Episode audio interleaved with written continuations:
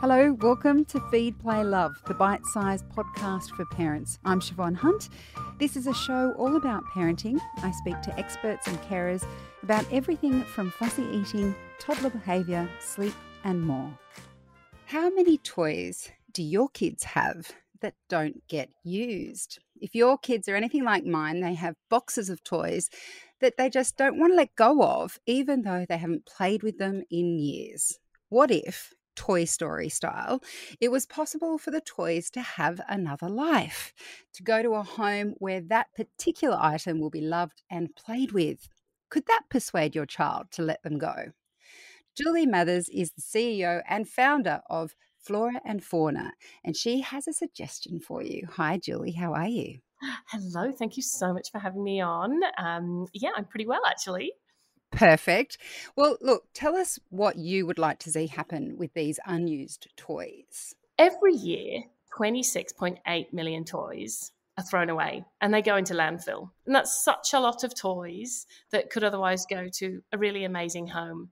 And there's about 1.6 million Australians that can't afford to give their children a toy. So for me, that seems to be a match, and we need to sort out that match. So I would like to see these toys that aren't used, that are, children get bored with really quickly. I'd like to see them go to children who would actually love to get a toy because otherwise they, they wouldn't this Christmas. Mm. Now, um, the idea here is that you have your own elves that are magically repairing these toys. Can you tell me about how that works? Yeah, we do indeed. So, so um, at Flora and Fauna, we have a recycling program just in general for stuff that we sell, and we we thought to ourselves we should extend this out. So, what's happening is we're asking for customers to send us toys and they're pre-loved toys and we don't mind if they're missing an ear or something like that and then we are working with our very amazing elves. They're the Peninsula Senior Citizens Toy Repair Club, and they're basically a group of volunteers in Sydney who get together. It's brilliant for their community too. They get together and they they fix toys and they upcycle toys. So they are proper real life elves. I love that. Yeah, yeah. It's it's great. They've you know they've they've been doing this for years. We we came across them and it's such a great way to keep toys out of landfill, but also give them a new life too. Now, I went to your website because I love this idea. And as I mentioned in the introduction, we have way too many toys that don't get played with. But you don't want us to send truckloads, do you? At the moment, you're only asking for one toy per household. Is that right?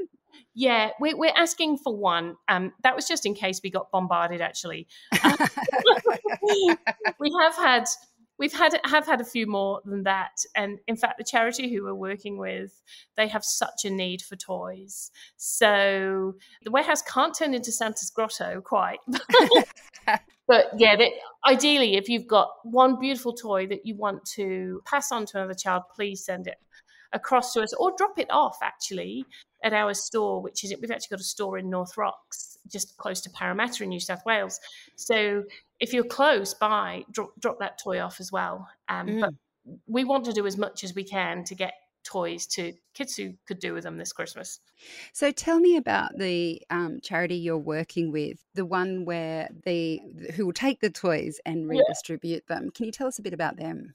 Yeah, so we are working with We Care Connect. They're a really gorgeous charity. They're based on the Central Coast, and they they're all volunteers, and they have effectively a lot of case caseworkers who go and work with disadvantaged children and families to help them, help them mm. get beat a little bit, and help them because they can't afford various things, and that that's lots of things beyond toys as well and we're working with them and in, they're based on the central coast and in the central coast and hunter region there's about 30000 disadvantaged children in that region alone. So and that's just there.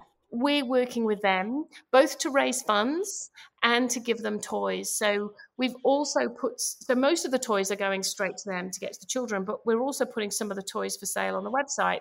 And then every dollar spent on that toy goes to We Care Connect to, to raise funds for them as well. That sounds fantastic. My only question is it feels like maybe this is just my family, but it feels like this could run all year round. um, I'm assuming this one is just for Christmas, but um, would you suggest that somewhere like We We Care Connect would would they be um, someone to keep your eye out from if you have toys that are in good nick that don't don't need to be recycled by your elves? Would they be someone to keep in mind in future if for example your kid has a party and they get two presents and you they're exactly the same and you don't want to make that parent go back? And is that someone we could sort of keep in mind for those sort of items? Yeah, keep them in mind. Also, keep in mind things like Vinnie's, the Salvation Army, Dandelion Support Network, um, Smith Family. There's also Mummies Paying It Forward. We've got a few listed on the website actually. So if you've got toys, we've got a few sort of organisations that you could get those to to someone but absolutely keep your eye on We Care Connect as well. This has been so popular in a really good way. Mm. People going, yeah, we've got loads of toys.